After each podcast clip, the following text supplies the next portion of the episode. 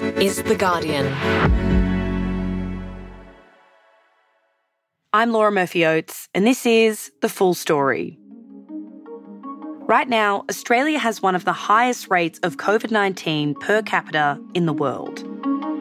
Today, Guardian Australia's medical editor, Melissa Davey, breaks down why these numbers are so high and whether life saving new COVID 19 treatments are reaching the most vulnerable. It's Thursday, the 5th of May.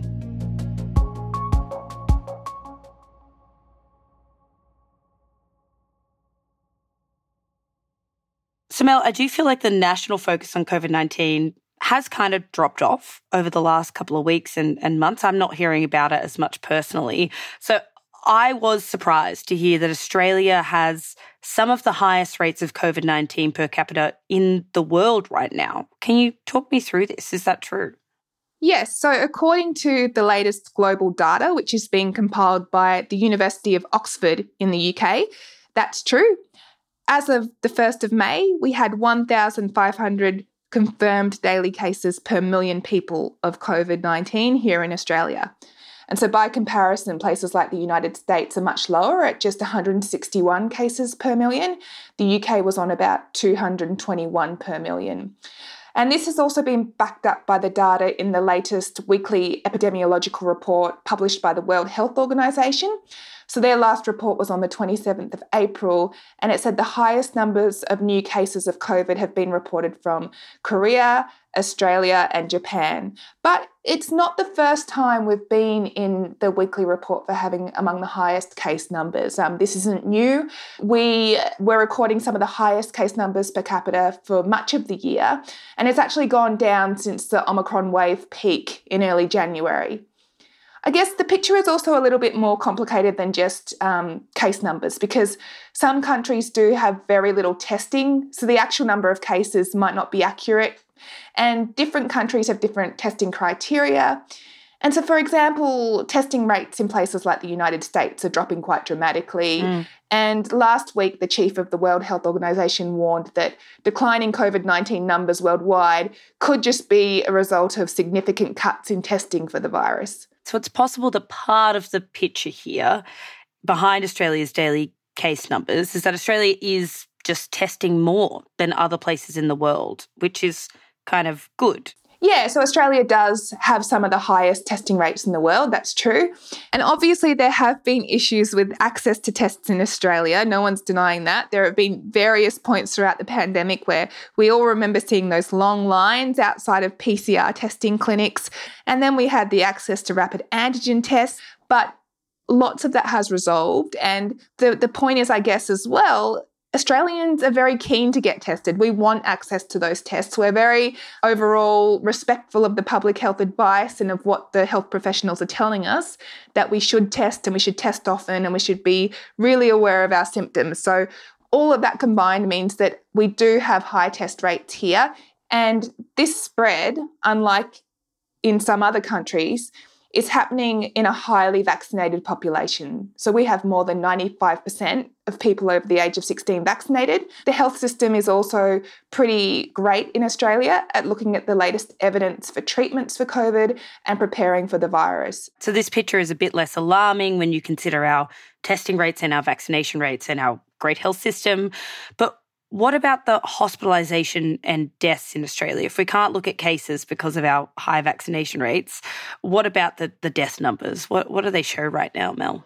Yeah, so deaths from COVID 19 in Australia do remain consistent, and some states are still experiencing double digit daily death tolls but mm. it has gone down since the start of the year. So there were nearly 1,700 deaths in January, for example, and about 800 deaths in March and um, in April.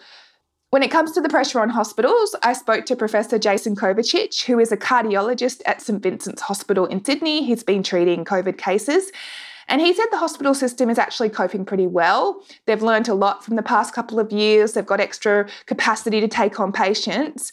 Um, so he's not too concerned in terms of the ability to cope at the moment. And I should say that, you know, there are always pressures on the hospital system, and by no means is it a rosy picture where everything is fine. But uh, overall, um, it's, it's not the same kind of pressures we saw at the peak of the Omicron wave a few months ago. Mm. But he said with influenza cases also on the rise, people really need to get vaccinated against the flu because having that double whammy of flu and COVID could really increase the load on the hospitals. Right, so pressure on hospitals have waned a little, but there's still hundreds of deaths a month. And we know that most of those deaths will be the unvaccinated, people with underlying conditions, and the elderly. Has anything changed in terms of the deaths we're seeing in Australia? So, spread is also reaching vulnerable populations now who were previously protected by restrictions. So, this includes vaccinated people who are elderly or who have serious medical conditions. Um, they get some protection from the vaccination, but of course, because of their other conditions, um, they just don't get that really strong effect that other people might get from vaccination alone. And the Victorian Department of Health told me that there are a number of things going on leading to these deaths they include waning immunity from vaccination. So, really, they're encouraging people to get that third dose if they haven't already. Mm. Professor Kovacic told me that it's still very, very random that a fit, healthy, vaccinated patient will come in with severe COVID. So, it really shows the, the beneficial impact of vaccination. But he said there's been a change in the deaths that they're seeing as well. So, in the early um, peak of the Omicron wave, he was seeing deaths in people with respiratory distress. That's what COVID predominantly does, doesn't it? It really affects the lungs and it can lead to pneumonia and those kinds of respiratory conditions. So he was seeing people in hospital and sadly passing away or becoming very sick with chest infections and pneumonia and that kind of thing. But now it's more people who have those underlying health conditions that are dying. And what does that look like? He said it's kind of like this in between period where now they're past that peak of hospitalizations and they're starting to see some of the organ complications emerge from people who were infected several weeks ago. Um, so their heart and lungs are shutting down, their kidneys might be failing. And it's mainly those people in their 50s, 60s, and 70s, again, with underlying health conditions who are really getting into trouble at the moment. So, we've known that people with underlying conditions, elderly people, and unvaccinated people are at risk for a very long time now.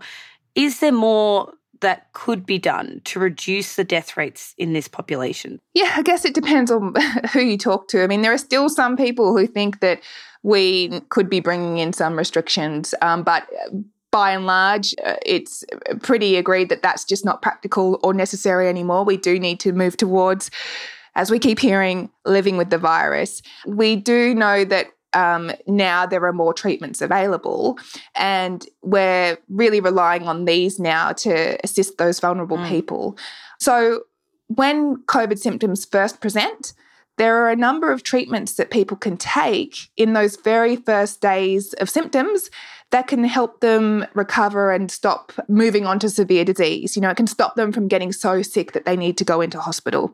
And just recently, um, in, in recent weeks even, some of these new medicines were listed on the pharmaceutical benefit scheme, which means that you can get a script from your doctor and you don't have to pay any out of pocket cost for those treatments.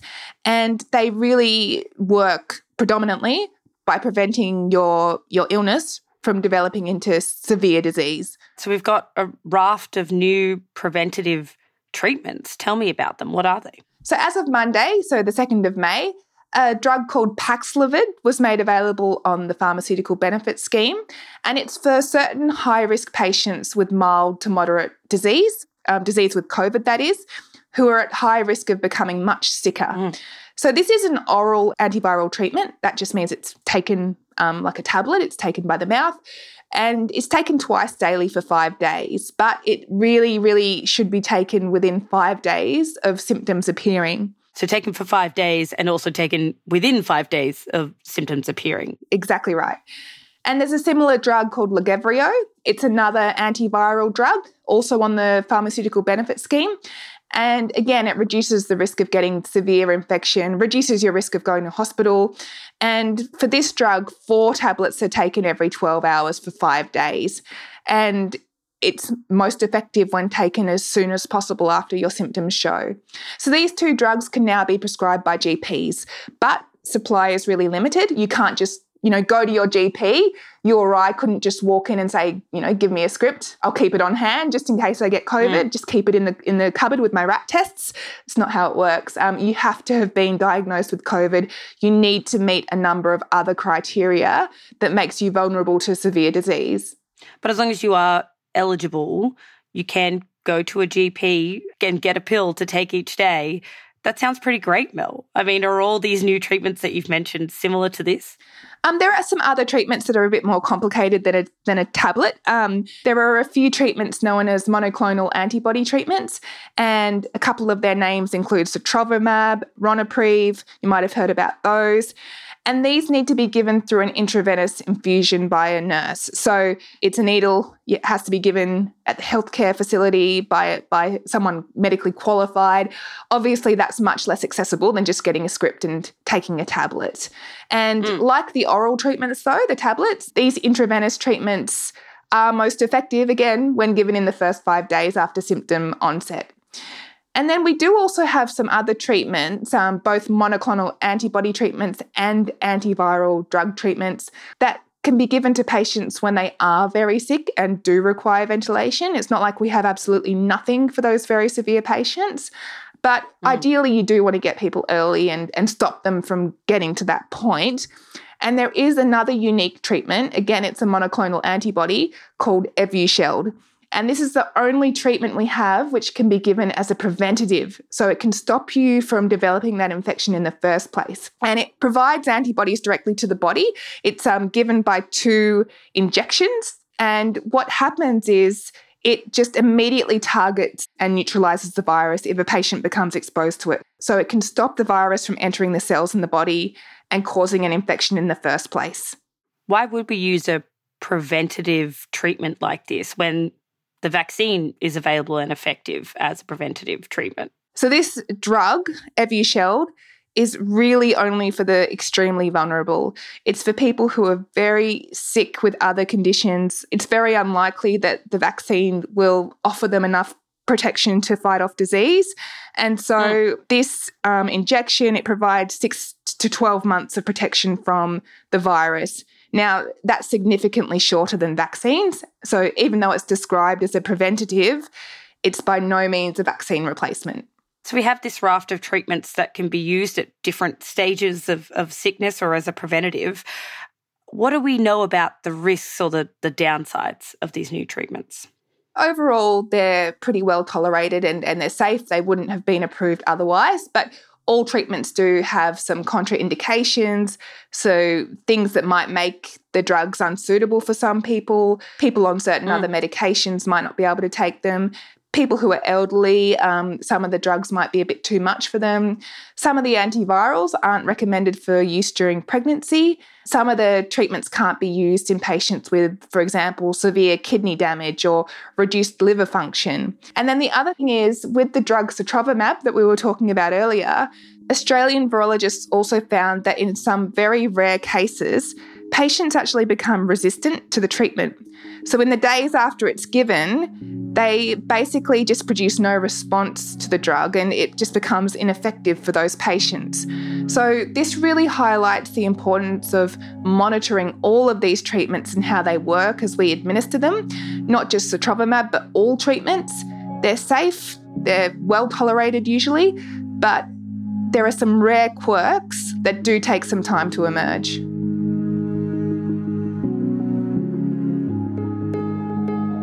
Next, are these life saving new COVID 19 treatments reaching the most vulnerable?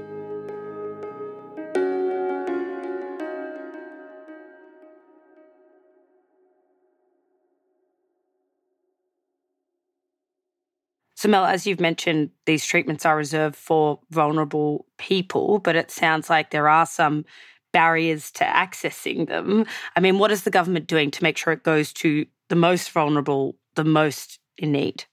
What we know about the intravenous treatments or the monoclonal antibody treatments is they're going mostly to people already in hospital or in a healthcare facility, or to people who are older and who have one or more other risk factors like obesity or chronic disease, heart failure, that kind of thing. And then the health department told me that these oral drugs, the tablets, will first go to Aboriginal community controlled health services, to GP respiratory clinics, so the clinics that deal with people who are suffering from things like asthma and pneumonia and severe conditions, and also residential aged care facilities. So all those facilities make sense to get first go at these drugs. They they all treat vulnerable people. Um, the government has tried to secure just more supply, and they have secured half a million treatment courses of Paxlovid and about 300,000 courses of Lagevrio um, just for use during this year. Mm. But according to the Royal Australian College of General Practitioners President, adjunct Professor Karen Price, some people who are actually at greatest risk of COVID death are being prevented from accessing these treatments, particularly the tablets. What is the problem here with these oral treatments specifically? Why are people having trouble accessing them?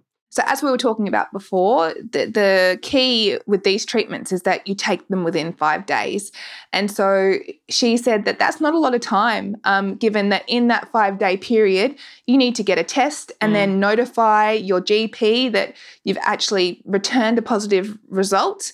And then the GP needs to have an appointment available. And then the doctor then has to go through your eligibility criteria and make sure you're someone that can be given a script then you need to go and fill it at your pharmacy. And of course, that depends on supply being there at the pharmacy. Right. So you and your GP need to know quite a bit about these treatments and really just jump onto accessing them. Is that happening? Yeah. So adjunct Professor Price was saying that this awareness is a issue at the moment. She would like to see more public awareness campaigns about these medicines and mm. also just more clarity on who is eligible. So as we were talking about before, if you're healthy or even if you're um, immunocompromised or sick, you can't just turn up to a GP and get a script and then fill it and keep it on hand just in case you get COVID. So, really helping people to understand whether they're eligible, when they're eligible, and that really early testing and early notification to their GP is critical. All of those factors could be better communicated. Right. I know that in some regional areas, GPs are booked out a month in advance because of a staff shortage. So you can imagine the type of problems this all raises. But even if you are able to act quickly and have access to all of the medical services you need, are the drugs readily available around the country, especially considering this tight five day window that you need to take them in? Yeah, so access to these drugs is new and the process is a bit convoluted from what I've been hearing from some doctors I've been speaking to. You know, that the mm. drugs first go to the national stockpile, then the states and territories um, receive delivery of the drugs, and then they allocate them to these high risk facilities and to some pharmacists as well. And so it will take a, a while to, you know, iron out all of that. Do we know if there have been any preventable deaths from COVID 19 because of a lack of awareness of these treatments and also a lack of availability? Yeah, so the doctors I was speaking to about this say it seems pretty likely, um, but it is unclear at the moment. The president of the Australian Medical Association, Dr. Omar Khorshid, said COVID deaths data really needs to be analysed closely to determine whether there were deaths that may have been prevented if, if people were given access to these early treatments. So he said that state and territory health departments should really do quite a forensic look at the death data. And that means looking at every death, you know, asking whether each person did receive early treatment or not if they didn't, could they have benefited from it? I mean, it's not reasonable to give every at risk person treatment. Um, not everyone will benefit. It does depend on their individual situations. But, you know, there are important questions to ask about these deaths and whether some people might have benefited from some of these treatments and, and just didn't get them. So, these treatments are just part of an arsenal that we have in Australia now to really reduce case numbers and reduce deaths. How significant are they within that arsenal? Yeah, the treatments we have now are pretty incredible, and we're very lucky to have them. And we have to remember that these are treatments that we have in combination with all of the usual actions we talk about and have talked about ever since we, began doing podcast episodes on COVID. So, follow public health advice, wear masks where you're told to wear masks, get vaccinated, test when you have symptoms, follow isolation guidelines, and try not to let complacency set in. I know it's very difficult, you know, some two and a half years after we first began talking about it. You know, I get sick of it, everyone gets sick of it, everyone wants to move on, but we don't need to throw out all of those measures that are often, you know, quite basic to follow. And um, we shouldn't just rely on treatments to get us out of this, just like we can't only rely on vaccination. It's going to be a combination of things we need to continue to do to make sure that really our most vulnerable are, are staying out of hospital where possible.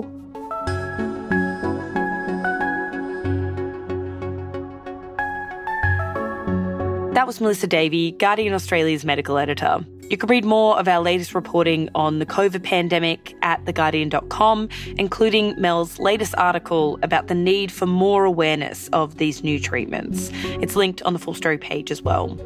This episode was produced by Karishma Luthria, Ellen Lee Leabeater, and Joe Koning. Sound design and mixing by Camilla Hannon. The executive producers of Full Story are Miles Martignoni, Gabrielle Jackson, and me, Laura Murphy Oates. Okay, Catch you tomorrow.